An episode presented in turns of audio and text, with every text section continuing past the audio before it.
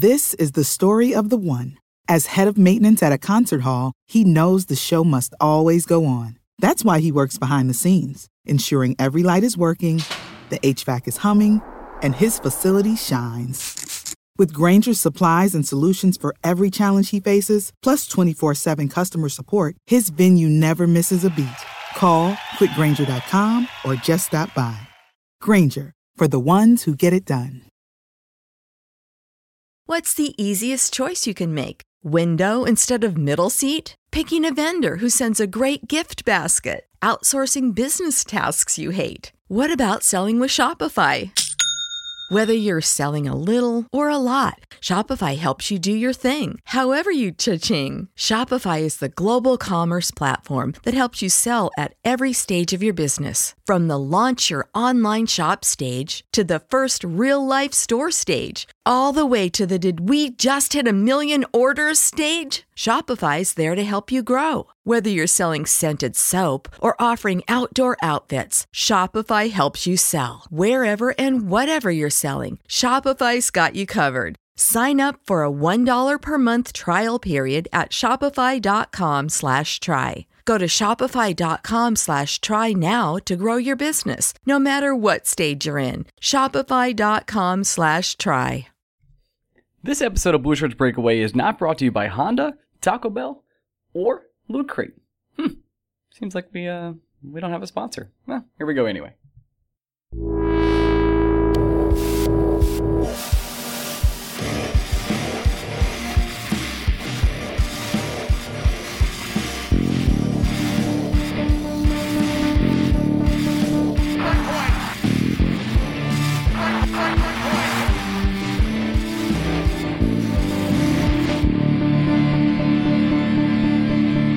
Hey, Blue Shirt Breakaway fans, welcome to another week of the Blue Shirts Breakaway. I'm your host, Ryan Mead, and I'm here with my just freshly awoken ho- co host, Greg Kaplan. Greg, say hello. What's up, buddy? Nothing. You know what? I want to talk a little seductive to you. It's the holiday season. It's it's it's the day of love. What are you doing tonight for your your lovely date of Valentine's Day? Uh, the plan is to be in bed by seven. Wow. that is hot, Greg. Really, you are getting me all steamy just just telling that to me right now. Oof, man, that's tough. Hey, never said I was going to bed alone. Now, did I? Oh, heyo, I will be. Me and my dog. What's up? Shout out no, to my but dog. seriously, I'm going. To, I'm going to. I'm going to bed by myself. Absolutely. no joke about it. Well, I wish everyone out there a happy Valentine's Day. Uh, some show notes for this show in particular. We're recording this right as the Blue Jackets and Rangers are starting, so I'm going to throw my my take of that in in the middle of this. Uh, so any takes we have have not been in consideration of the Blue Jackets game. So say someone gets severely hurt during this game uh, for this first part of the podcast, we will not be mentioning that. But there is a lot of Ranger news to go over, Greg. Uh, I don't know if you've heard of this guy, Henrik Lundqvist. So he is the fastest goalie to 400 wins and is now 12th all times over overall in wins. Would you say he is now officially returned to form and is now playing at his usual Henrik Lundqvist self? Uh, no. I think I need to see two more weeks of it before I can say, "Oh, Hank's back." Everybody has. I mean, Hank's played great individual games throughout the season. The problem has been kind of the lump sum of his performance. So, I think I need a couple more weeks of seeing what Hank can do and how many of these starts Hank can string together before I confidently say he's back. I will say this. If Hank is starting to peak, he's peaking at the right time. Oh, he totally is. I mean, this is we're well, there's only 27 games or, or 26 now uh, left in the season, so you know the playoffs they're they're approaching pretty quickly. And our division, by the way, still stacked. The Capitals have one game above us, and uh, we have one game in hand on the Capitals. They have 84 points right now, Greg, and we have 73, and we're the wild card. So we're actually only two back on the Penguins, but they also have a game in hand on us. And the game tonight against the Blue Jackets are uh, they're also 75 points in their game in hand. So that's another important game in the standings. But we've talked about this before. I think it would be beneficial for us to stay a wild card team uh, at this point in time. But you can't you can't just play to stay in the wild card spot. That's pretty damn impossible to do. Well, this is just an important stretch for the Rangers. I think six of their next eight games are against Metropolitan Division opponents. So This I mean, entire week is definitely it- that. It's it's a, it's not an important stretch as in if the Rangers falter in these next eight games, they're going to fall out of the playoff spot. But it's measuring stick time of the season where almost every game will have extra meaning.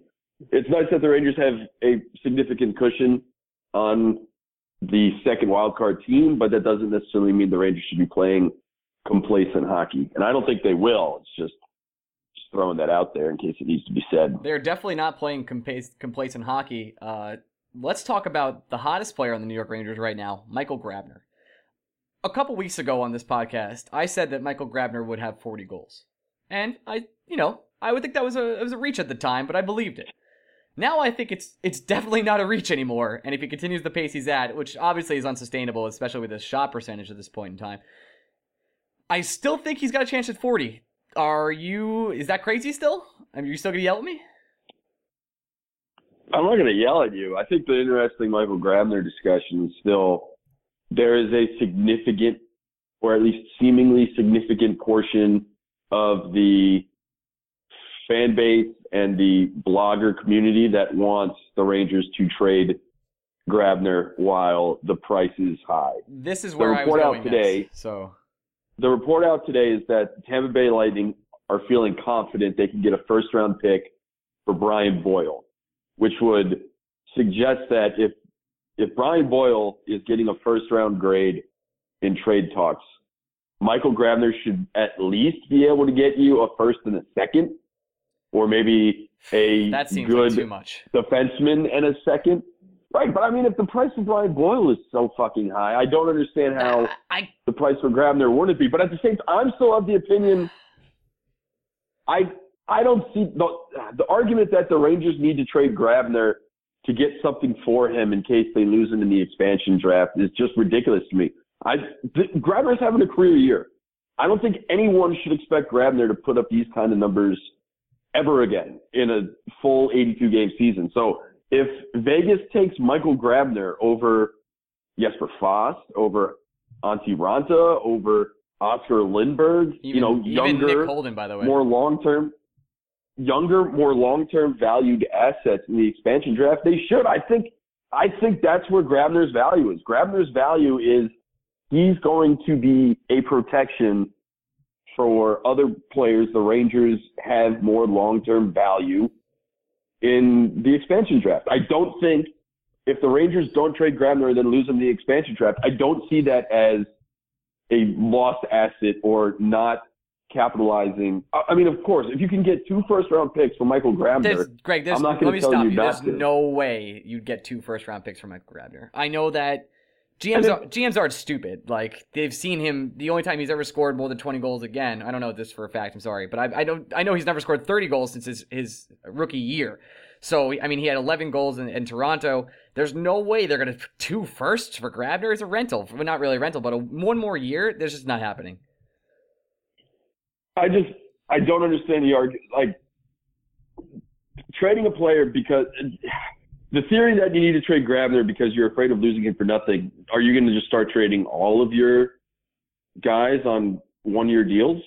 Like, is the goal to turn every player into an asset? If you're trying to turn every single play, like, I'm not saying this is a Stanley Cup caliber team the Rangers have right now, but if you're going to trade Grabner, you're at least admitting that you're limiting your potential. As much as I like Vesey and Grabner moving Grabner guarantees top nine spots for both Vesey and Buchnevich, which in the long run is a good thing. Needs to happen. I don't. I just do not see the need to trade Michael Grabner at all. If you can get, if Grabner needs to be part of a deal that brings in a significant defenseman, I'm not going to tell you not to do it because I, I think, I think the Rangers yeah. can survive without Michael Grabner. But I'm I'm still of the opinion holding on to Grabner throughout the season and letting Grabner be the guy you lose in the expansion draft is of value because I just I don't think Michael Grabner is a long-term Ranger piece, and you're going to lose someone in the expansion draft. I I don't see the harm in holding on to a player, assuming that he's the guy you're willing to lose in the expansion draft. That's that in and of itself is value to me, and I don't need to trade Grabner just for the sake of capitalizing on an asset. I think the Rangers are capitalizing on the asset because they're getting a career year from a guy they signed cheap to play originally on their fourth line and as a penalty killer, and they're going to turn that into what will be their expansion loss. And they're going to get one great year from Grabner. He's going to go to Vegas. He, I have no expectations for him to put up even 20 goals, 25 goals next season for Vegas. And I say the Rangers, that's a win-win every day. And if he does put up 25 goals for Vegas, Ranger fans, you can't be mad. Like, that's fine. Like, I'm glad that he discovered his talent and that he was taken. You know, he's not a long, like Greg just said, he's not a long term asset for this team. He's incredible this year. That line right now is unstoppable. And that's the Rangers' third line. The the Hayes Miller. And by the way, JT Miller. Just give me a second on him. Has he broken out or what? You know, he wasn't going to make Team America.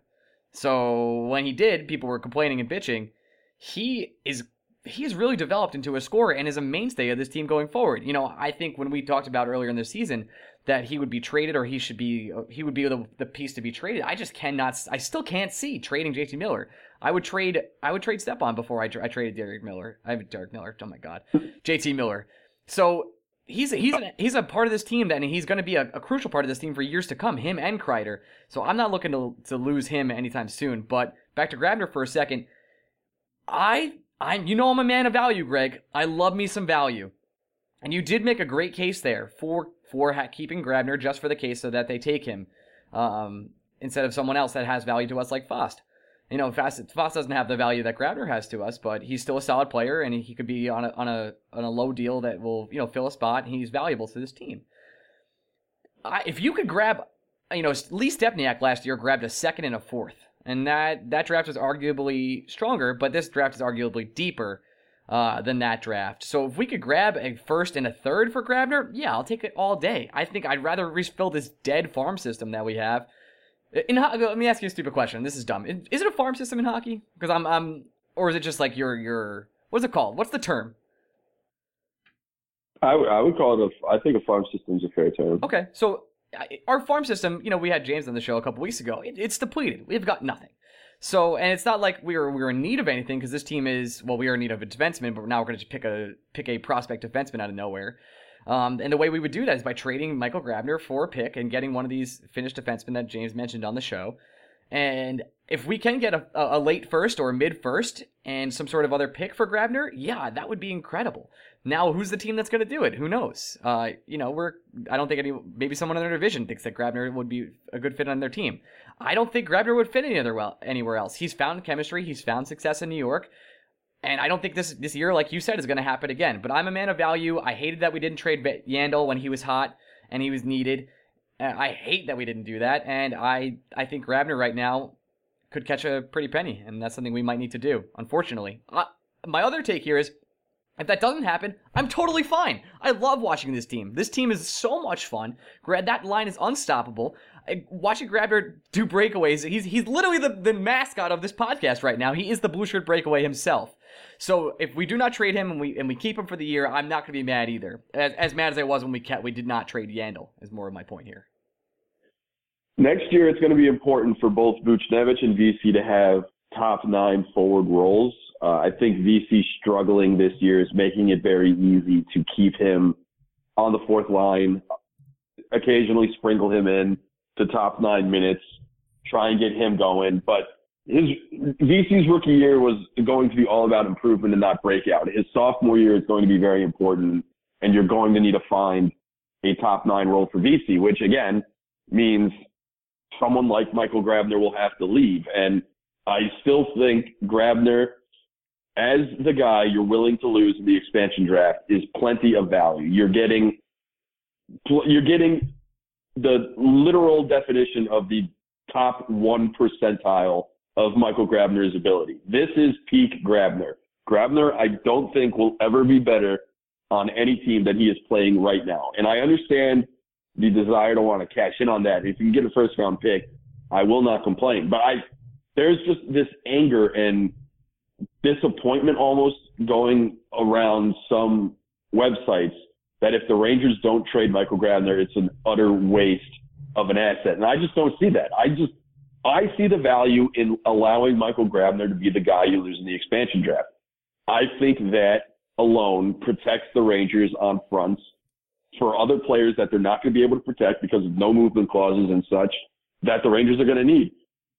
If we were doing this podcast three months ago, I would have been the first one to be like, Jesus, Vegas wants Nick Holden. By all means, take him. He's garbage. Right. But we now live in a world where Nick Holden is going to be a valuable piece for this Rangers team because Holden's proven he can play adequate to league average to maybe slightly above league average defense.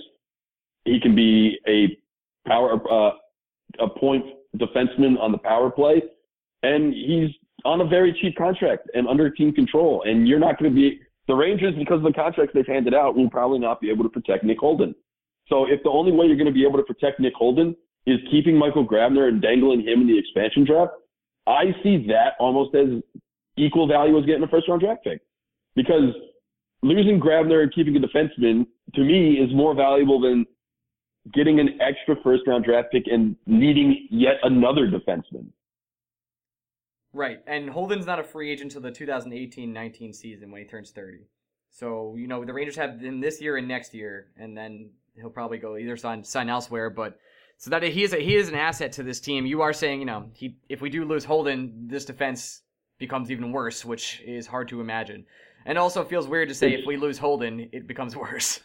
so it's one of those things where you have to think about the Rangers are almost maxed out on the salary cap. They're going to have enough money to re-sign Zibanejad to the contract Zibanejad deserves, and then they're they're really not going to be able to make another significant addition. They'll have they'll have the money year, to throw at Shattenkirk, and that's about it.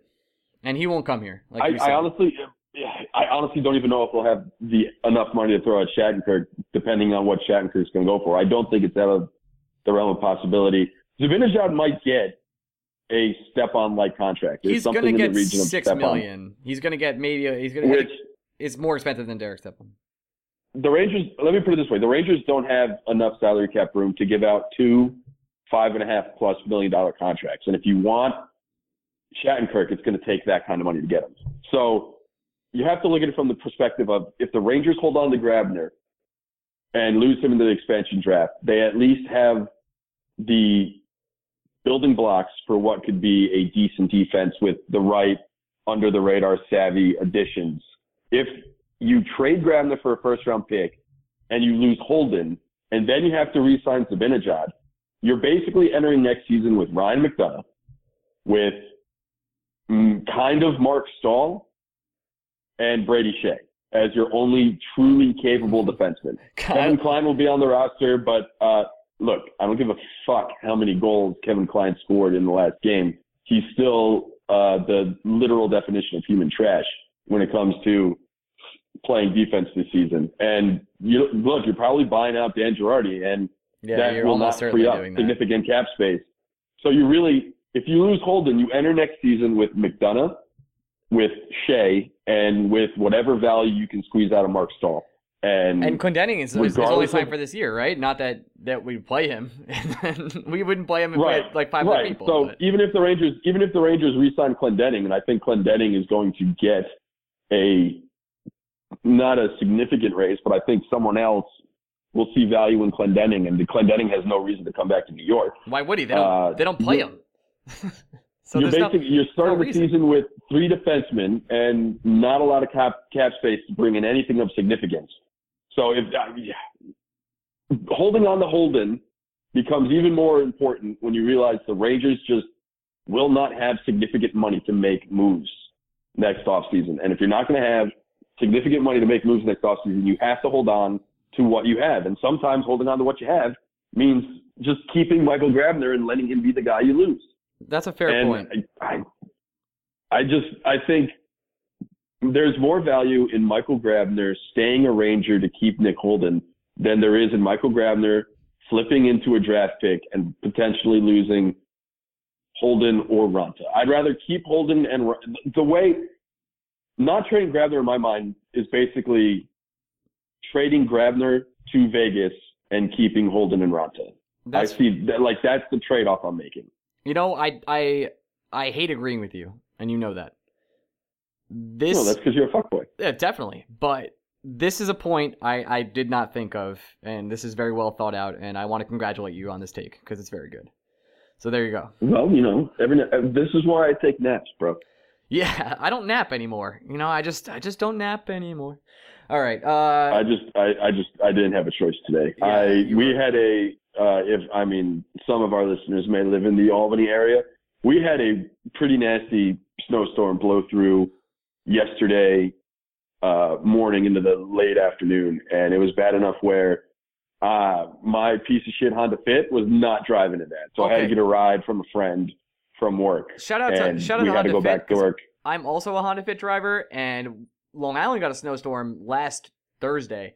Except they know how to plow in Albany, and they do not know how to plow in Long Island whatsoever. So driving to my job was Sunrise Highway, a very popular road in Long Island, uh, was just off-roading. It was just a sheet of ice, and my little Honda Fit almost died like nine times. So You got? Do you have? Do you have snow tires on your Honda Fit? Serious no question. way. Why would I have snow tires? I live on Long Island. It snows twice a year. Yeah, it's it's the the roads were miraculous this morning. I was expecting the roads to basically be a sheet of ice, and You got a way worse like- snowstorm, and I had a sheet of like it was literally off roading. It felt like I was on the beach with my. but to be to be fair, driving home from work yesterday with uh, my friend at about twelve fifteen, the roads were nearly impassable. I think we passed about three cars on the highway that had spun out. Um, there, there, it was miserable. The storm. We were supposed to get the storm starting at around two in the afternoon, and it was supposed to carry into Monday morning. And it, the storm came at like 8 a.m. and just surprise. dumped dumped about seven inches on Albany, and it was Hey, just terrible. But My kind of yeah, so my Honda Fit, my Honda Fit was not leaving work. That like I knew if I tried to take that car out of the parking lot, I was gonna make it about 50 feet. I was gonna slide through a red light, and I was gonna get T-boned.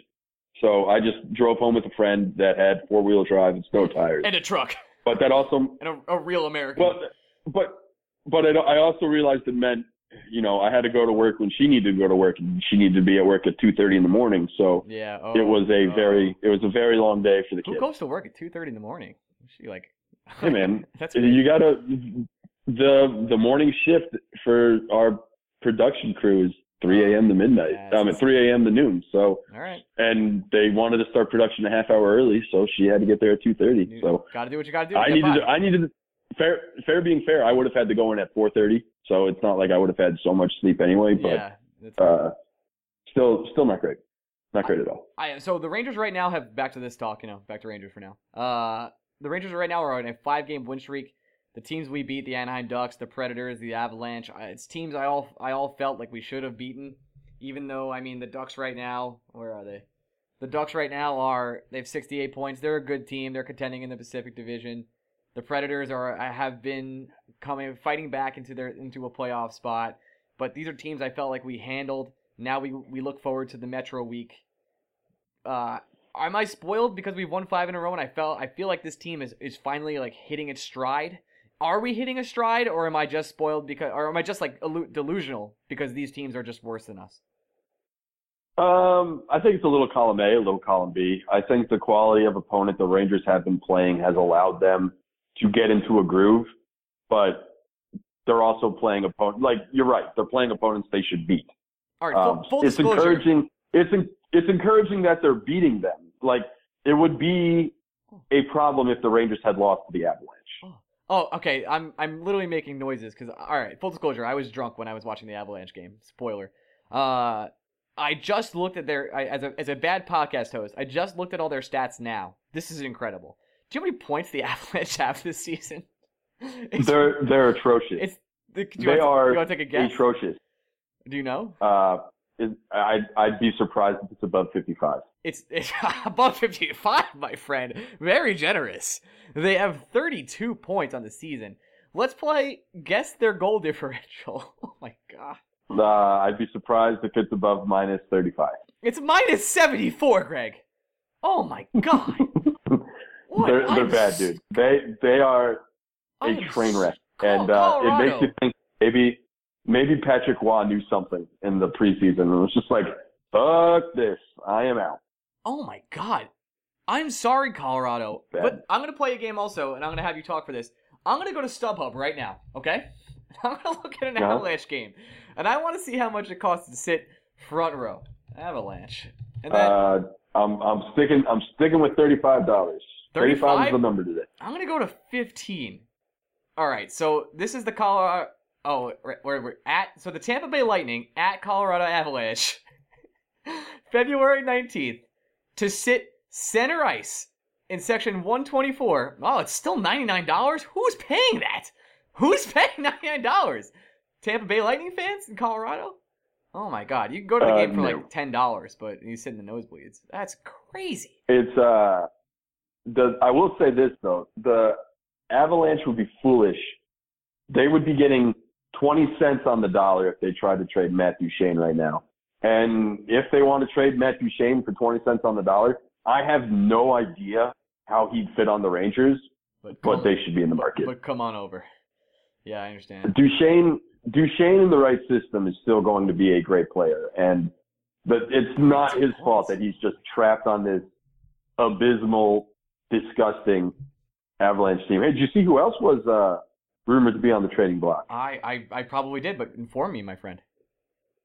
Our good friend Anthony Duclair. Oh, selling low. Selling really They, low. they, they, all the the Coyotes would also be selling it up thirty cents on the dollar. yes, they would. Uh, I think I'm not sure what they could get for Duclair. Obviously, his value is has dropped significantly. And if I've learned anything from I mean, trade trade values in the NHL at the, at the So deadline weird. like, are going to be so weird just so because weird. everyone needs to keep the expansion draft in the back of their mind. If the Lightning could seriously get a first round pick for Brian Boyle, I don't know how to appropriately evaluate other NHL players. I know, like I'm, I I host a hockey podcast, but I just don't understand the trade market. Like I get baseball, I get basketball, I don't understand the trade market of the NHL. I just can't grasp it. Here's the way the way I I mean, defensemen are ridiculously overvalued. We've talked year. about that all year. Uh, yeah, so you have to go in like I, I've I've come to terms with that. I I don't understand how. And again, do not get me wrong. Loved Brian Boyle in New York. Love him, I think love he's, that dude. he's an incredibly, incredibly underrated player for what he does. And but great I locker still room guy. don't think Can't forget that. I still don't think you know you should be able to get a first round pick for him. But at the same time, I would have said last year you shouldn't have been able to get a second and a fourth for Lee Stempniak, That's who the Devils literally signed off the scrap heap, Yeah, and the Rangers also signed off the scrap heap. Like Lee Stempniak is available every summer, he's available he's right now. By the way, for a million him. dollars or less. Yeah, and yet he gets insane trade value. I I don't know. how- Like I, I'm with you. I know how basketball trade values work, even though I'm not the biggest NBA fan in the world. I perfectly understand how baseball values players. I even I I also understand that the NFL does not value anything, no, there's no So trades in the that always they makes sense. but NHL trades are just they're weird. I just don't. they're they're impossible to forecast in my mind. It's it's very hard, and uh, I just want to take this moment to say I hate Eric Staal. That's it. I just really hate Eric Staal. Just want him to know. I, I see. I still, I still do not blame Eric Staal. That was a bad trade from the jump for the Rangers because Staal was not going to fit the system, and Staal was not the player they needed. That's fine. They just, needed, they needed a defenseman last year too. I hate. So the fact that they went yeah, out we and signed Eric Staal time. never made any sense. I just hate how good he is make any now. sense. Doesn't make any sense. I it's it, I know he Oh, didn't. no, it makes perfect sense. He's a supremely talented player playing in the perfect system. Ah, so he- of course he's going to put up numbers for the Wild. Hmm. Eric Staal was an imperfect fit and a bad trade. It was a bad trade. I I tried my hardest to convince myself that it was a decent trade. me too. I was like, I kind of like it. It could be good. You know. No, it it, ne- it never made sense. The needs the Rangers had last year was not Eric Staal. It was a damn it. defender, and it still is a defender. And now it's harder to trade for a defender because of the assets you of the traded value. Exactly. for Eric Staal. Exactly. Fuck. All right. I, I'm now. I'm just angry. Let's move on. I just want to talk one more MSG topic. Uh, the, so the Knicks haven't been in the best shape lately. How is it that the Rangers remain unaffected? James Dolan, for whatever reason, doesn't touch the Rangers. He's hands-on, fully involved with the Knicks, but he kind of lets smart hockey people run the Rangers. And I, I honestly think a big reason why the Rangers have been much more successful than the Knicks is because James Dolan just lets the Rangers front office do whatever the fuck they want. for whatever reason, James Dolan thinks, and I think it's it's not necessarily unfair because I think the NBA is a more valuable asset than the NHL. Oh, that's not even. That's not. Dolan- I think that is. It's true. Yeah, I mean, I mean, I know. Like, do not get me wrong. I'm a bigger Ranger fan than a Knicks fan, and. I bristle at the idea that you know people undervalue the Rangers because you know the Knicks have been shit for so long. Right. But if the Knicks, just imagine if the Knicks were on the type of run that the Rangers were and making the playoffs consistently. this they're New York City would the be Rangers are- bumping, Greg. the- it would be incredible. the Rangers, I mean, the Knicks are an abomination. And if Dolan wanted to sell the Knicks, he'd get at least $2 billion. for. More. They're the second or first most valuable asset in, in the NBA, which is insane. Yeah. I think you don't start the conversation until you get to like 2 billion. Yeah, And there's no way. It is, it's, and that's just the way the league is valued, the league is marketed. So the fact that Dolan should, Dolan should look at how successful the Rangers are and just be that hands off. That's with it. the with the Knicks. But I I don't think I just don't think he could. I, I don't think he's got the ego to just check it at home. So he's gonna stay. He's gonna stay hands on. And ah, look, the Knicks are a mess. They've always been a mess. right. I can't think of the There's- last time in my life But the Knicks Greg, there's weren't a mess. one shining light. It's a shining unicorn of light. Kristaps Porzingis. Yeah, it's no, it's Mindaugas Kuzminskas, bro. Oh my god. I can't even say that name. Fucking, Uh, I fucking love that guy. Kristaps Porzingis needs to be. I know we don't talk NBA on this, but I'm gonna go for a second. I'm a Spurs guy, full out. Just being honest with everyone.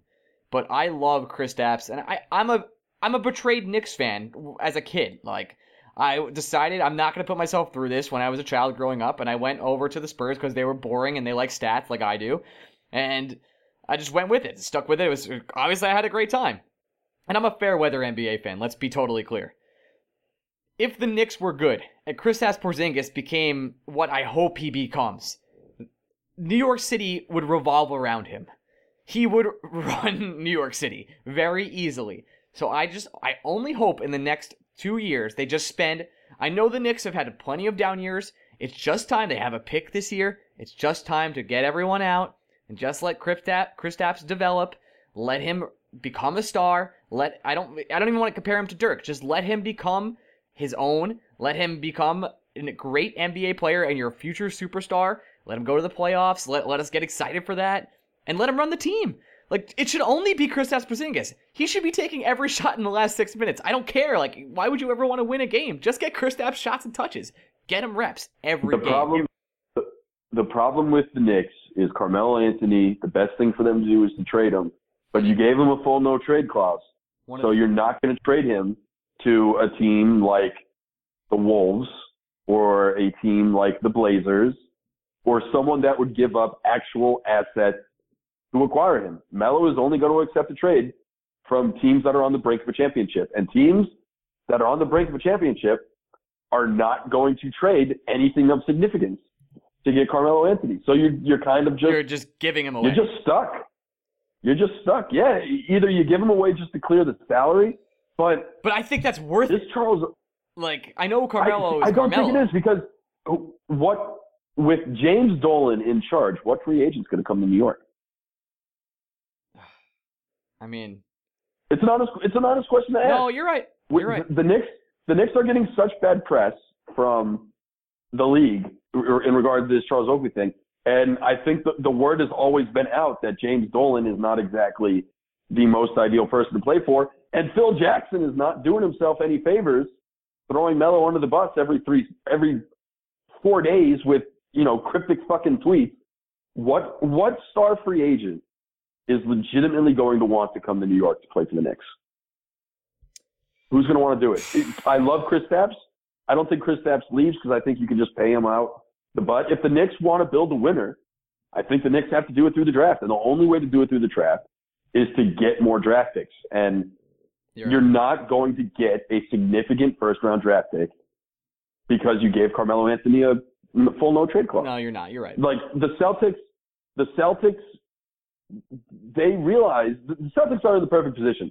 The Celtics have a great team as is, and they're going to get the first round draft pick this year. They're gonna get So the, the number Celtics- one, by the way. They might get the number can, one. They can, they can just roll the dice this year and see what happens.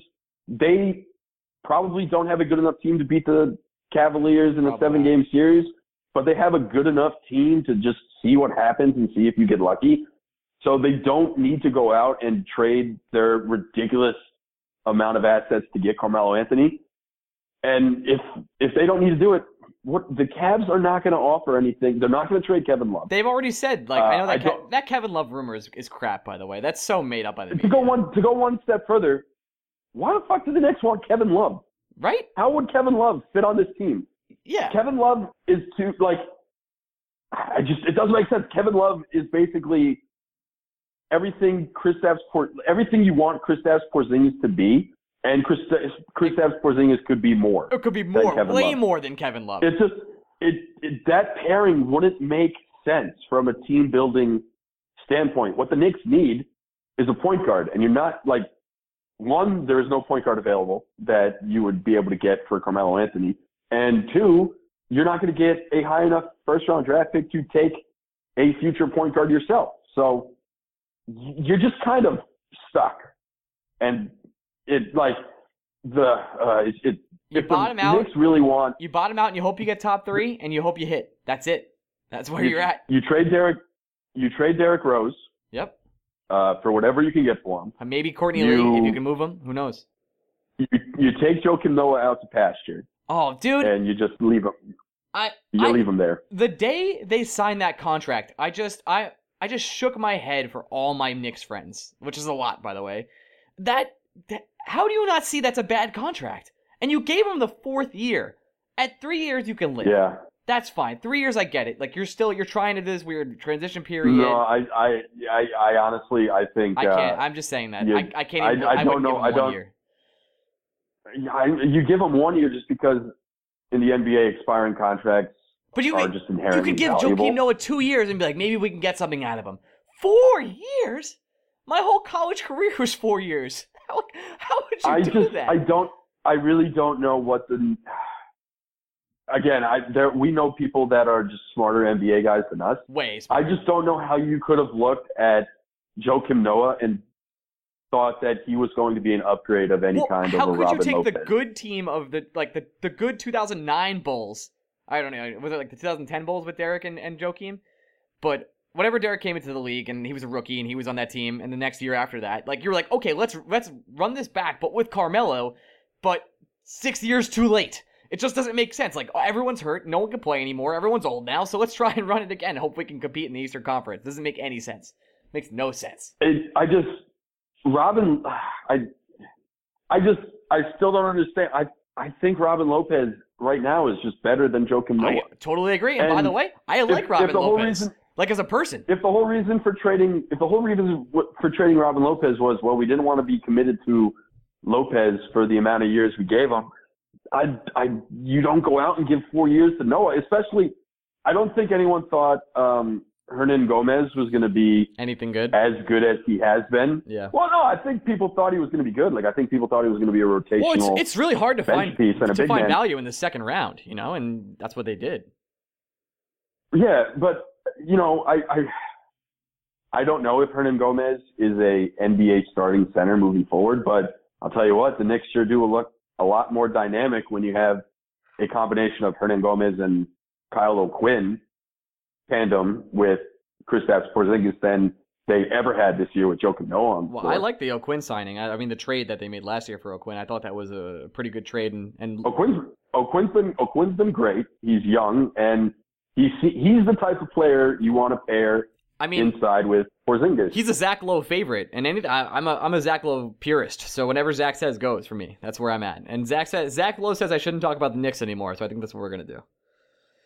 Yeah, my only my, my my parting thought is I think Hernangomez and O'Quinn are the perfect tandem inside to pair with Porzingis. Uh, so the fact that Joakim Noah is going to be a Knick until 2075 That's is going to be a problem. insane. Like, why would you do like now? You're just stuck in the salary cap, paying this guy a ton of money who's not gonna play for you. Like that is just it doesn't make sense. Doesn't sense. make any sense. I know we're gonna do But the hey, same. uh, the Rangers. I was huh? about to say we're gonna do the exact same thing with Dan Girardi. So, oh, jeez. good. Yeah, right, it sucks. What are you What are you gonna do? it does suck. And and one It more one, one more thing. It's not Dan's fault, man. Like, it's not his fault. It's not that. Look, Dan Girardi. It's not his fault for signing that contract. Anyone should have signed that contract. It's that the Rangers' tomorrow. fault for Good for Dan. the Rangers. The Rangers gave him a bad contract. Like that's on the front office. It's not on Dan Girardi. No, If I- Dan Girardi was making one million dollars this year, I'd have. I'd still have a problem with the Rangers playing him every night. absolutely. My problem with Dan And- Girardi is only exacerbated by the fact that they gave him a ridiculous contract. Yeah, and I just want to say this because I know we talk a lot of crap about Dan Girardi. Do not hate Dan Girardi as a person. Respect the hell out of him for what he gave this team over these years, those good runs. Love him as a player when he was good. Seems like a great guy. Just, eh, just the. I'm glad he made this money. I'm just unhappy that it's gonna hurt me as a fan. That's all. That's all. So no hard feelings, Dan. He's he's also he's also got some just dreamy blue eyes. And his chin is so crazy. Like I feel like I'd break my my fist on his chin so easily. Like doesn't matter. Dan Girardi is a beautiful human being. It's really that simple. The problem with Dan Girardi is Can't play hockey. not really yeah he's not really a hockey player anymore. Right.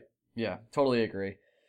Let's move on to the uh, the upcoming schedule real quick, and then we'll move on to our nonsense rundown, and we'll end this mofo. Uh, we have the only two games this week before you hear from us again. We have the Islanders game on Thursday, which will be in Brooklyn at the Barclays, the best place to watch hockey till 2018 when they're gone. Uh, unless they buy them out, could be sooner, I guess. Which is by the uh, so for this Yeah. national was go on. What were you gonna say? I well, you know what I might do? I might actually come down to the city for that game. Thursday? Hmm. Yeah. Hmm. Hmm. All right. Let's talk. We'll see. Uh, I might be around. Who knows? Yeah, well, Uh, yeah, I think the tickets, Barclay tickets, are pretty cheap. no, it's in the uh, same town as the Ranger I- games, and they're not. They're not cheap anymore when the Rangers are playing. So uh, we'll see. We'll see. I'll let you know. So uh, the national holiday that day is National Almond Day, Greg. National Almond Joy Day, possibly. Well, almonds are a joy. I know you hate almonds. Is that correct? Yeah, that is correct. We're gonna play a, a fun game called "How many gallons of water does it take to make a pound of almonds?" Take your guess. Over under. Like, I'm not even gonna give you an over under. Sticking, sticking, sticking with thirty-five. That's crazy. It's so much higher. I'll give you an over under. Okay. The over under right. is 1,800 gallons of water. Pound of almond Oh. I'm gonna go. Oh, I'm going over just because you made it sound so ridiculous. You're correct. It's 1,929 gallons of water to make a pound of almonds. That does not seem 1929. That was a good year. That was a good year. great year for for everyone. Uh, the Rangers were around. Oh, uh, here's a fun fact. Do you know the Rangers got their name? Because I looked this up this weekend. I'm surprised I didn't know how. Yeah, the one of their one of their, I think their original team owner was a famous Texas Ranger, or like yeah, people called His- him a Texas Ranger. yeah. His name was And he was- and he named them the Rangers. Yeah. So they're Texas Rangers. great, Yep. Great, great. Yep. That that that is how the Rangers got their name already. I did not know that till this week. I feel ashamed. Uh, and I also found out the yeah. Well, you should. yeah, I know. I'm just admitting it. And the Boston Bruins, the Bruins is actually a mystical fake animal. Did not know that either. Anyway, Uh, I also knew that. That's why um, the like the UCLA Bruin is like some weird bear-like creature. right, which is kind of cool, except it's you know Boston and California. Uh, so that's National Almond Day on Thursday, and then we have International Tug of War Day for the Capitals game on Sunday, at, at an afternoon game Uh, too. So that'll be fun. I got. it. I I still to this day do not understand why tug of war is not an Olympic sport. I also don't. Did you do tug of war at like field day in school? Was it ever fun? I never had a good time. I was, ne- I was never like, Um, this is good. Because you're always stuck with some kid that's like, I, first of all, you're probably stuck with me, and I was weak at that point in time in my life, and I'm sorry. Or Well, you're stuck with kids that are even weaker than you. Was it? The difference between whoa, wait a second, I am no weakling, bro. you? Uh, well, you, I, uh, you were killing it. no, in tug of school. war. Well, dude, I, I played sports in high school, man. I think you're underestimating my strength. I, al- um, I- no, Greg, this may come to a surprise no, for you. you- I you- also played sports. no, bro, bro, you ran. Running is not a sport. Okay, I running did- is a hobby. I did run. All right. Running is a hobby. Running is not a sport. Okay. Um, tug of tug of war got super competitive at summer camp during Color War. It was like the seminal event. I feel like we talked about tug of war being was- in the Olympics before on this podcast. I'm just having this flashback. I think we've done this. We probably did. Tug, the tug of war we did at summer camp is, is like, so there would be a circular ring in the center, and it would actually be four teams pulling on this ring at the same time. So it was, it was, I like the four team aspect of, of tug of war. That makes it way more interesting than the two teams. Because one team is always Yeah, is like- always going to win. You always have like the strength on the one side. right. And there's when it's when it's four teams each going for themselves. There's kind of a strategy behind it. You kind of try Yeah. and let two teams And you can play other teams. early. Yeah, you can play the other people. That's great. I like that. I'm in on that game. Yeah, there's tug, tug of war. Tug of war got super competitive. That that's really all I will say about that. And you always wanted to have the kid, uh, borderline obese, just as your anchor, just sitting on the end of the the, borderline kid. The, the borderline obese kid. Well, the, the kid, you want, yeah, you wanted the kid that's like, you couldn't tell if he was fat or, or, or, just like just, really strong, but he was like beefy. hiding it. yeah, or just yeah, just beefy. Yeah. Like you wanted you wanted the kid that you knew for sure had enough energy to play offensive line, but didn't have enough energy to run for more than five more than minute. yeah, Yeah. I'm with you totally. All right, uh, the Blue Jackets game is still going on right now, so I'm gonna insert my reaction when Greg is sleeping right here. I love how I crap on Dan Girardi and then tell him I love him, and then he shoots a shorthanded goal to put the Rangers back in that game. Now, I think the real story of this game versus the Blue Jackets tonight is Antti Raanta. Obviously, Jimmy Vesey had a crucial part, you know, getting a nice goal at the end there, which was a pretty sweet move. And Kevin Hayes, all right, how do I phrase this? Kevin Hayes looks like an entirely different player.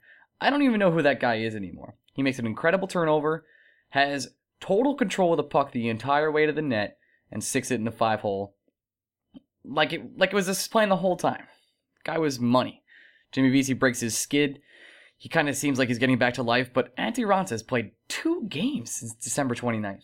You know, the 6 4 loss against Columbus Blue Jackets on January 31st. And the, I believe we played Montreal on the January 14th, which we also lost. But the guy looked electric tonight. Just went out there, played Stonewall hockey, and beat a team that is now 500 in the last month of hockey, and we're tied with in the standings. You know, it always feels good. It always feels good. It always feels good to beat Tortorella. Uh, you know, even though I respect the guy and I respect what he did for this Rangers organization, it always feels good to get back at your old ex. So, uh, sorry, Torts, but we'll take another win against you, even though you uh, got the last one. This game, this is the longest winning streak for the Rangers this year. This is a team I, I just love. I love watching this team. It seems like every night, well, first of all, Michael Grabner just puts on a show every night. I know we talked about him a lot of this podcast, but you can see the effect he has on the ice. You know, he won a face-off and just took it straight to the straight to the net for a hooking call. Guy's incredible right now. He's never going to play better hockey than this. I know we said that all podcast, but he really isn't. Dude is electric. This team right now has different stars every night. You know, we can have JT Miller, we can have Kevin Hayes, Chris Kreider, Antti Raanta tonight. Henrik Lundqvist has been a star lately. The defense, well, doesn't really provide many star sections there. I mean, Kevin Klein had a good goals game, not a really good defenseman. Dan Girardi gets a star tonight. Wow, that's incredible. And Jimmy Vesey, is he finally back? Is Jimmy Vesey back? Can we rely on him for goals? Is he going to start generating offense and breaking his slump? Well, also, where will we fit him? Is he going to go in the top nine? Where's Buchnevich going? You know, so we have a lot of questions with this team, and the questions are good. Man, we have a great offense. Well, we seem to be putting it all together right now. The more I think about it, the more I love this team. And I know I said I would want to trade Grabner earlier on the podcast, but the more I watch him, the tougher it gets. It's going to be tough to part with him. And Greg makes a good point about the expansion draft. So we're on a six game winning streak. You know, I feel very good about this team. Do I think we're a cup contender? I'm still on the edge there. Even if we still beat the teams we're supposed to beat, and we're beating teams that we should compete with. Teams within our this next two weeks facing the Metro will be a nice test for us. You know, the Islanders are, are coming back into the standings right now. I believe they're nine two and two in their last thirteen. So of course we'll face the Islanders when they're hot after they fire their coach who lived in their their president's basement or owner's basement, whichever it was. So we'll see how that goes. I'm excited for that game, and uh, let's get back to the nonsense with being Greg. And that was my reaction for the Blue uh, the Blue Jackets game. Hope we did well, uh, or I or we lost terribly, and I was crying about it. All right, let's move on to our nonsense rundown. If you came here for Rangers talk, we are breaking away and we're moving on to our nonsense section of the podcast. We will see you next week. Thanks for coming. Love you all. Greg, I saw that this week you went to Taco Bell. Is that true? Sure did. Uh, I went to Taco Bell before the NXT Albany show. All right. Well, before we talk about wrestling, because we are definitely getting to that, I need to I need to have your review. Did you have the naked chicken chalupa? The chicken is the shell, my friend. I did. Do you, I I need your opinion because it's really important to me. It was fine. What? It is not something I'm going to. fine. It's not something I'm going to go out of my way to eat again, though. Okay, that's crazy. I did you? It was. I did. Did I enjoy it? Yes. Did Okay. I have more than one? Yeah. but oh, you too. Am I?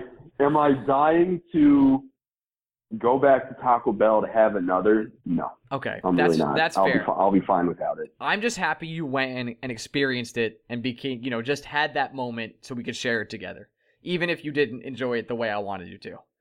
That's all. I just. uh I. I. I. I don't know. It like. It was fine. Like, if you came over right now with, you know, two naked chicken tacos for me, I would eat them. Right. But if you were like, hey man, I'm on my way over, I'm gonna pick us up some food. What do you want? I think I don't think it's in the top You would five you wouldn't want Mexican food, you to bring over. almonds, uh, any tar- any sort of uh, what is the No, I, I if look if you said if you said I'm coming over, I'm bringing food. It has to be Mexican. What do you want? I'd still ask you to go to Moe's. okay. I wouldn't like Well, Taco Bell would not be the place I asked you to go. Yeah, that's fair. Okay, fine. I'm just glad you experienced it. I, I I'm glad you didn't hate it. Is more of what I'm saying. I expanded I expanded my palate. I'm really glad. I just want to. My mission on this podcast is to expand Greg palate. That's all I really want to do. Yeah. expand your palate. But yeah, yeah. I mean, my my scorching hot take on it is it was fine. It's just you know, there's I don't know. Uh. It, it's just fine. But I also I think part of it is you hype this thing up so much that Because it this thing wasn't- deserves the hype, Greg.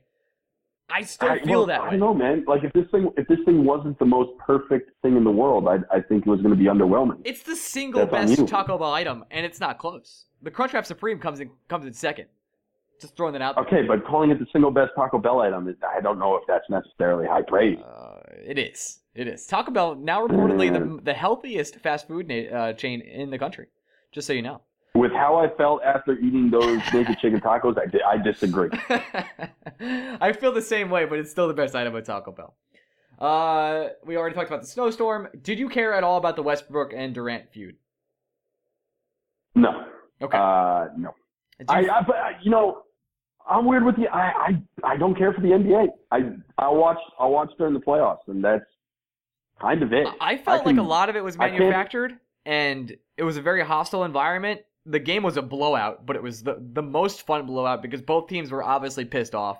I really enjoyed that Steph Curry and Draymond wore cupcake shirts afterwards. I was all in on that. I will, I will say this. I think Thunder fans are way too butthurt about Kevin Durant leaving.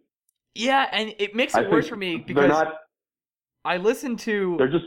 the Bill. Sorry, I'm gonna interrupt you. The, I, the, I listened to the Bill Simmons podcast where he interviews Durant, and Durant is probably getting a little tipsy during this interview, and he just like lays it all out.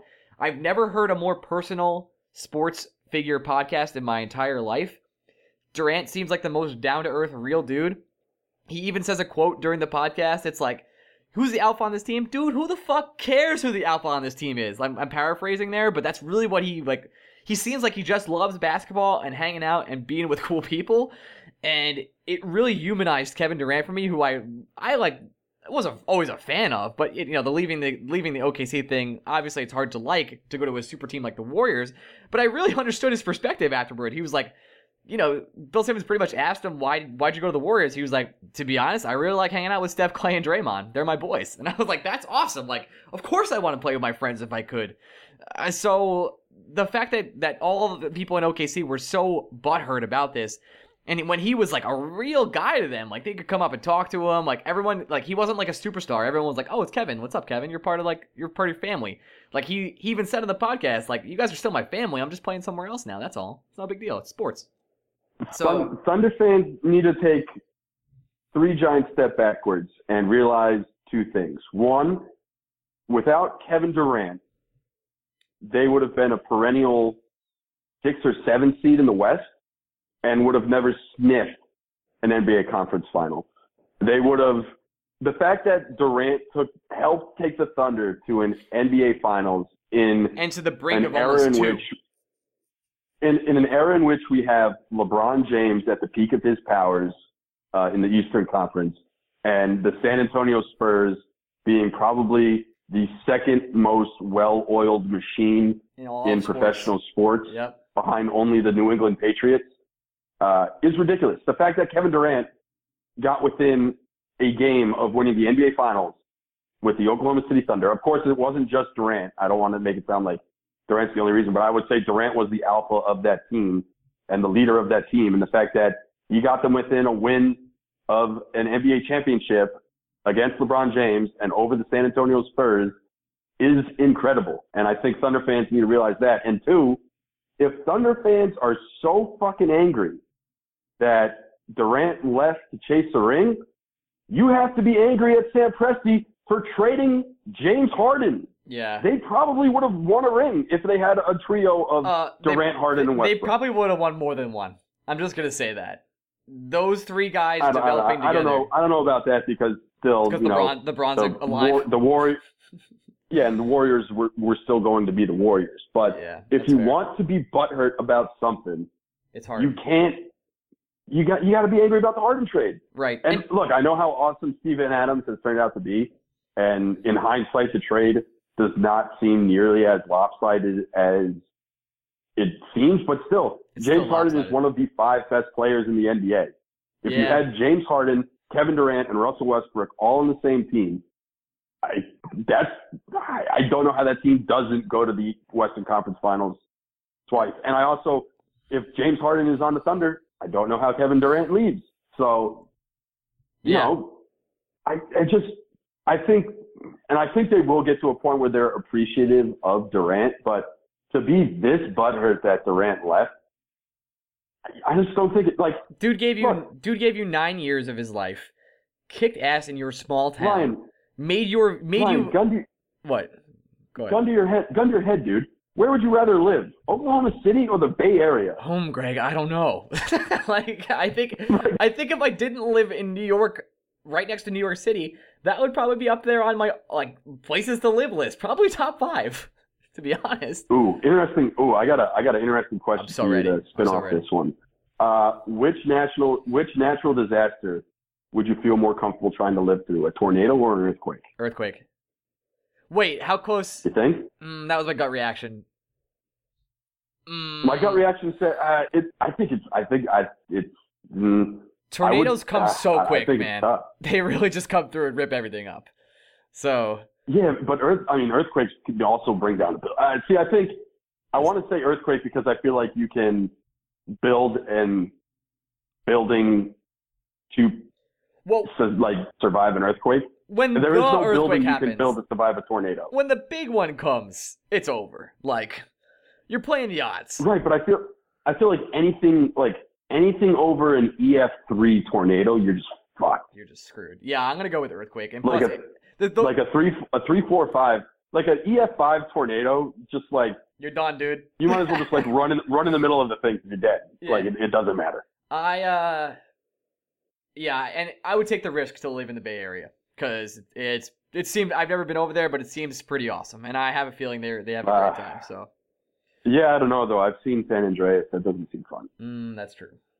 I only saw it in Then video. again, I if always saw it in a video Alexander- game if once. So. Alexander, if Alexander Daddario was living in the Bay Area, We're all good. up every day, All right, every day, so yeah, every day. OKC Durant gave you nine years of his life. He kicked ass. He put you on the map. He made you popular. He made people care about your city and travel there.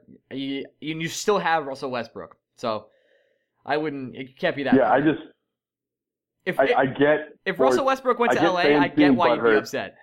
But you still have the star, and you're still Yeah. going to be in contention for years. So congratulations. But here's the th- here's but it's just like wow we've all I, we've probably been podcasting what 45 minutes I haven't brought up the Mets yet. No, If- wow, this is a record. Seriously, this is. If Yoenis Cespedes left the Mets as a free agent this offseason, I would not be angry at Yoenis Cespedes. I would have been one grateful that he made the Mets as relevant as he did for the one and a half years he was there. And two, my anger would have been at the front office and not Cespedes. Yeah, but Cespedes, like, would've- Cespedes doesn't have a home in the Mets like Durant. Durant was OKC. He was the entire city. So I, ooh, I like I, I get that. Like Cespedes hasn't been a Met for nine years, but like I wasn't butthurt when Jose Reyes left, and I'd say I grew like for, my formative years of my Met fan life were spent with Jose Reyes. But I, th- that was also a little different because I don't think there's a single Met fan in the world that was like, oh, the Marlins want to give Jose Reyes six years. Uh, we're good. uh, Uh, thank you. thanks. He'll be he'll be back We're- for free. We're we're all right. We're we're fine. You can give him six years. See how that goes for you. Oh, he will. he was there a year and you traded him. Wow, and now he's back on the Mets. Wow, thanks so much. Uh, speaking of the Mets, Yeah. here's, where- here's where I'm going next, and I think this is uh, one of the last two Okay. topics we'll cover. Pitchers and catchers report soon. Noah Syndergaard has only been Uh, been eating pitchers- bowls of venison. What they've already reported? Yeah, they reported yesterday, bro. My Wake bad, up. my bad, my bad. I thought it was I thought it was tomorrow. Uh, pitchers and catchers report soon, and Noah Syndergaard has only been eating bowls of venison because he's trying to throw harder this year. How much do you love that man? The words cannot describe. Uh, he put on he put on 17 pounds of pure muscle, and everyone is just looking at him like, Jesus fucking Christ. Yeah, but okay. he was already. I'm gonna take two sides of this. I know he's put on 17 pounds of muscle because I believe you because you follow and worship the guy. But is that the same Yep. thing as saying like Kevin Hayes lost 20 pounds this season? I Noah I, Noah Syndergaard looks bigger. Okay. He looks he looks beefier. His his arms look bigger. His chest looks bigger. He doesn't look fatter. He just looks. So he's not Matt Harvey, is what you're saying. He's he's not Fat Harvey. No. not not Matt Uh, Harvey. Okay. He he looks fucking bigger, and it's scary because like watching his first, he threw his first bullpen today, and just watching his bullpen, it just it looks as easy as it's ever looked for him, but now he's he's just bigger, and it's it's I would be fucking terrified if I had to face him. Is he the number one Mets pitcher? Uh, he is the number one Mets pitcher. Okay. So where are we going with this? Uh, that's it. I'm just asking. I just said I just asked if, if he's Yeah, the number one Mets pitcher. That's all. I look. The perfect example is if the Mets are in a wild card game again. What guy do I want on the mound? Syndergaard. it's not close. Syndergaard Yeah. every time. Uh, he's just. I mean, he one he rises to the occasion, and two, I just think he has the most unhittable stuff. He throws a 95 mile an hour slider, Ryan. yeah, that's fair.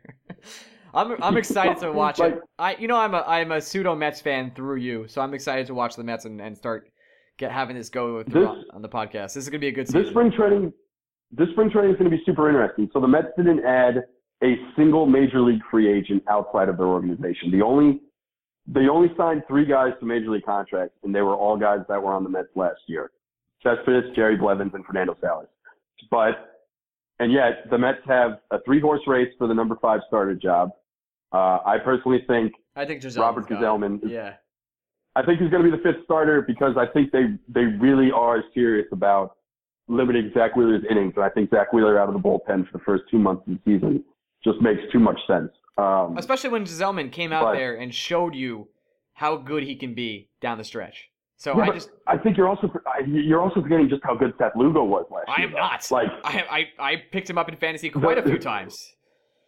so one super going to be super interesting that the Mets have a three horse race for the fifth starter job. Two, uh, it's amazing that the three horse race the Mets have for the fifth starter job would be the number three starters on just about every other team in the division. Yep. Uh, that's fantastic. Uh, except for like, of- of the course- Nationals, right? The Nationals, yeah, I, I get it, I get it. Okay. But Gsellman or Lugo would probably be what the number two on Atlanta behind Teheran. Mm-hmm. They'd probably be. You can make a case that they'd be the number Well, one they- or two in they would- Philly, depending on now where be you the, want. They would now put- be the number one in the Marlins. So Yeah, that's fucked up, dude. Not Yeah, cool. Um, but they would. Uh, I know. But like, that wasn't even. I wasn't even trying to be depends. fucked up. Like. I do. Do you would you feel more comfortable with Gsellman or Lugo, or would you feel more comfortable with Vince Velasquez oh, the or Lugo, easy, easy. right? Because Velasquez, as great as he was in the first half of last season, fell off a cliff, and there are injury questions. There is. Yeah, I'm. I'm. So I'm Team Gsellman I like think- all the way. I'm. I'm ready to root for that guy all year. Yeah, he's he's just fantastic. And then um, it's going to be just fuck Jay Bruce, but it will be fascinating to see how the Mets handle Michael Conforto. Like I'm I'm super curious. You know, Jay Bruce is like getting some praise in the offseason, so I hope you know. I hope that works out for you. Well, they have to. I I I hope I hope he has a torrid spring training, and I hope someone trades for him. I'm at a point with Jay Bruce where um, I don't need anything in return. Just just take him. I don't want him. Let Conforto play right field for the love of God. I know you're a big All I want. Conforto guy, but like, what if he just doesn't prove anything? Like, what if nothing happens? I I think I think Conforto is just better than Jay Bruce. Like flat like, out. flat out. Okay. I think I think Conforto at his worst is equivalent to Jay Bruce. I just checked the schedule. Like Jay Bruce is not that good. Jay Bruce Jay Bruce hit 30 plus homers last year and wasn't even worth one win. He was he was a .9 WAR that is with pretty. 30 home runs. that's Do you know do you know how hard that is? That's really hard to do. That is only two players in Major League Baseball last year hit 30 home runs and were less than a win on WAR. It was Bruce and Yasmany Tomas because Tomas is literally the worst defender in baseball. He has he, he hasn't really improved at all. He he hasn't. They were trying to hide him at third. That didn't work. So You can't hide him. Like the only way you can hide him is let him DH. And breaking news: the National League doesn't have a DH. Yes, so it's really hard to do. uh, I just but checked the schedule what? Jay for the Bruce, Mets. It Jay seems Bruce that is not good. no. I I hope well I hope you get something for him. And I hope he doesn't go to the Rays. I don't Uh, even. Want, I, I seriously, I seriously don't even want anything for him. I just, just want him just to go away. take him. You know, I just checked Just your. please, check- God, please, God, leave. I just checked the Rays schedule. It doesn't seem. I always hope the Rays play the Mets once, and they never do. They never do. Very strange. Last time, I think, last time the Mets played the Rays was uh, when Dickey was at the height of his powers. Yeah, it was that. 'Cause I remember the Mets. There was one. of The I think there was a game Dickey pitched against the Rays where he gave up a hit to the leadoff hitter, who I think at the time was B.J. Upton, and then I'm fairly certain he didn't allow another hit the rest of the game. I think he Yeah. might have walked I one particularly batter. remember that game. but- so, yeah. He gave up. He gave up a leadoff infield single, and that was the only hit he gave up. And I think he struck out like 13. Yeah, good times. The Rays are really susceptible to getting perfect gamed and also to getting no hit. So I, but that was also that was that was Dickey in his Cy Young year at the height of his powers. yes, That was I remember At- Atlanta Brave the Rays start. R.A. Dickey. Oh, I'm so the amount of Met Brave games I'm going to see at Citi Field this year just to see Bartolo and Dickey is going to be ridiculous. Um, but there was that year when Dickey one hit the. I was about to call him the Devil Rays. He came back to Citi Field in his next start and proceeded to one hit the next team he faced too. He threw back to back one hitters. It was incredible, and I think it was back to back one hitters and 25 strikeouts over the two games. Dickey was amazing. Yeah, he really In- was. 2012. And then it's even more amazing that the Mets flipped Dickey for Noah Syndergaard. Ugh, and he wasn't. Noah Syndergaard wasn't Like- even the star of that trade. That's the best part. Oh, d'Arnaud was poor guy. He was a throw-in. Uh, and- Noah Syndergaard was a throw-in. No, no, he was Syndergaard wasn't the throw-in. The throw-in was this guy Wilmer Becerra, who is just crushing in the minors and is only 21 still. okay, well that that trade really worked out for the Mets. Good for them. Uh, Uh, and poor, poor Blue Jays. I just more- imagine, imagine the Blue Jays with Syndergaard. They needed him last year and the last two years. They would have been quite good with him. Uh, How exciting would how exciting would a Syndergaard, Sanchez, uh, Stroman rotation be?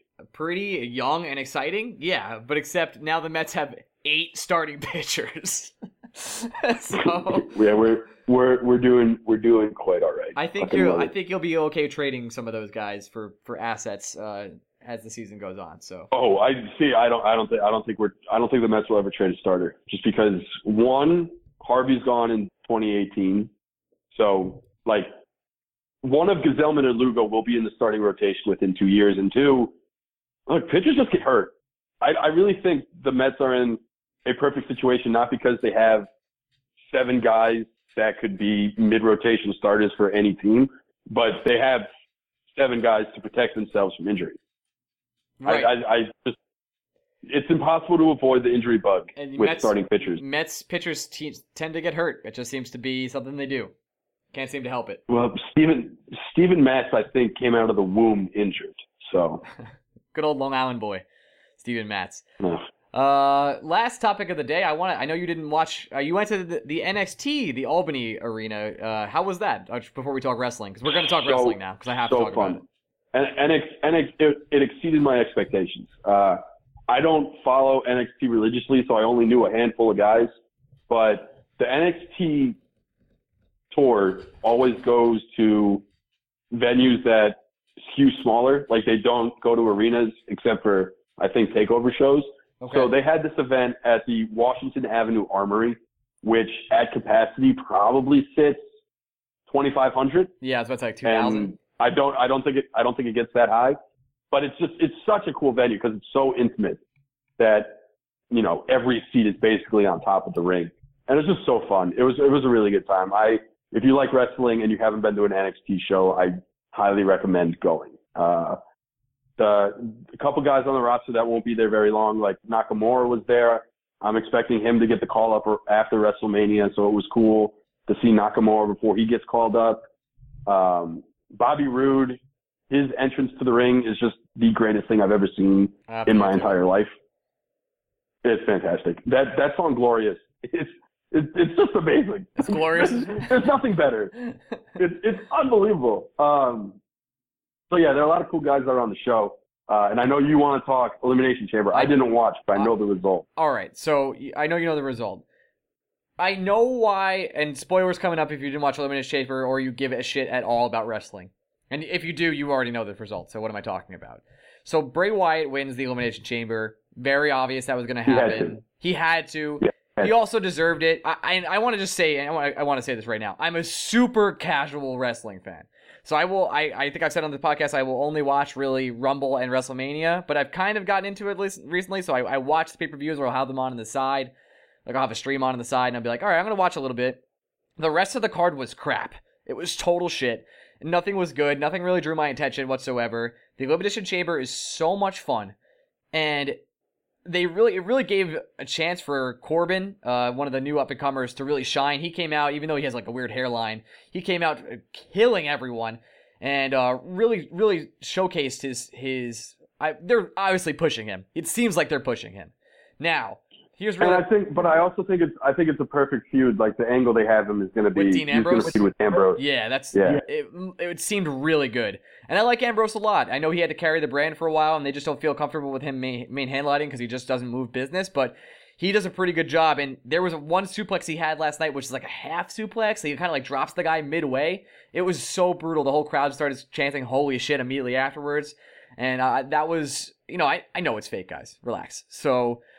But just some of the things they were putting on. Now, this is really what I want to touch on. AJ Styles is the best wrestler. It's not. It's not even Yep. close. He's so much more Nope. talented than everyone else. First of all, dude has like ten finishing moves, like easy. I don't even know what they are, Yep. and they all look amazing. They all happen so quick. They all sound good when they hit the mat. It's like when I watch him wrestle, I like I like believe it. I'm like, man, like him and Cena when they wrestled at Royal Rumble, I was like, that was an incredible wrestling match, just from a fan's perspective. Now he pinned Cena in this in this in this case, and I know they pushed him last year, but this dude is like the future of the WWE. I know he's been around for a while, and he ran. Uh, what was the other? Uh, was the other wrestling organization that recently got shut down? Uh, it's not shut down. TNA is still a thing, but Uh, TNA, and then he was in New Japan as well, I believe. Okay, he's the he's the best wrestler in WWE. It just is. He's the best showman.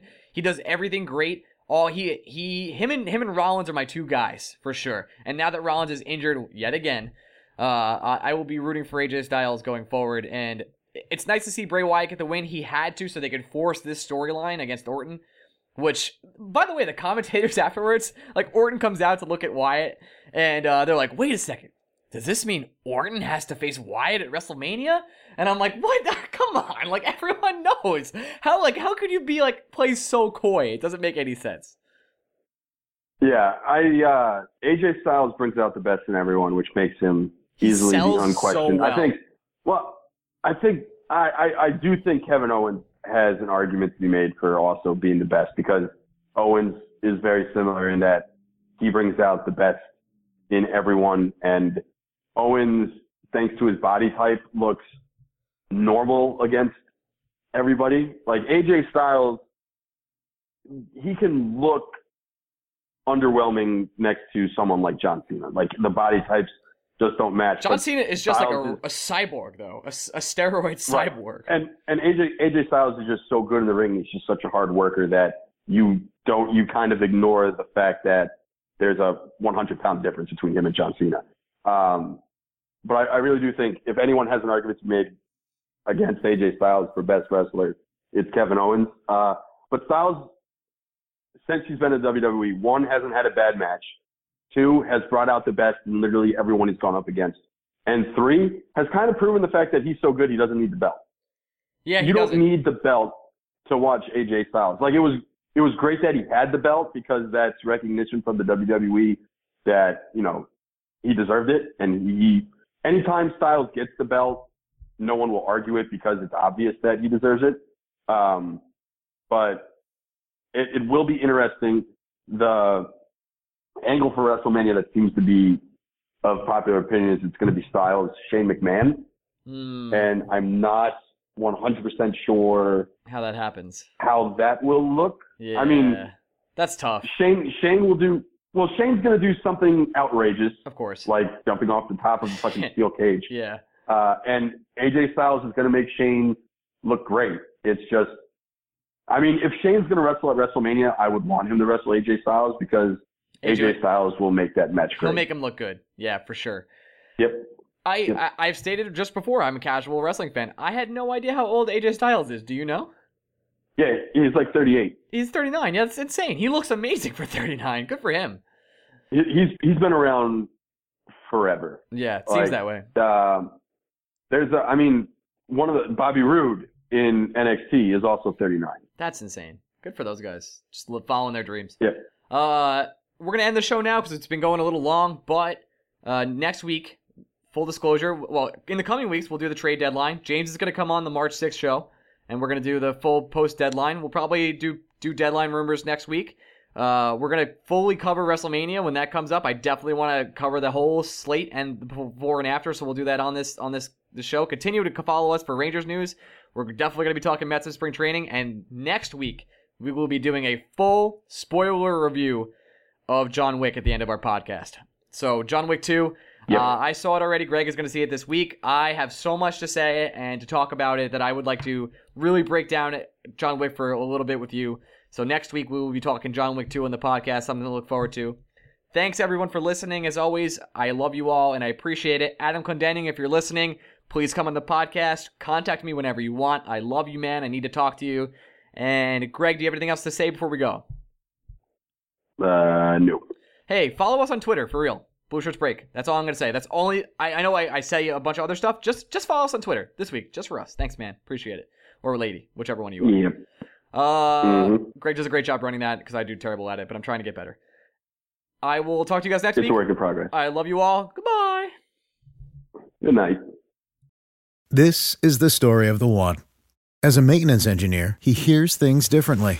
To the untrained ear, everything on his shop floor might sound fine, but he can hear gears grinding or a belt slipping. So he steps in to fix the problem at hand before it gets out of hand. And he knows Grainger's got the right product he needs to get the job done, which is music to his ears. Call, click Grainger.com, or just stop by. Grainger, for the ones who get it done.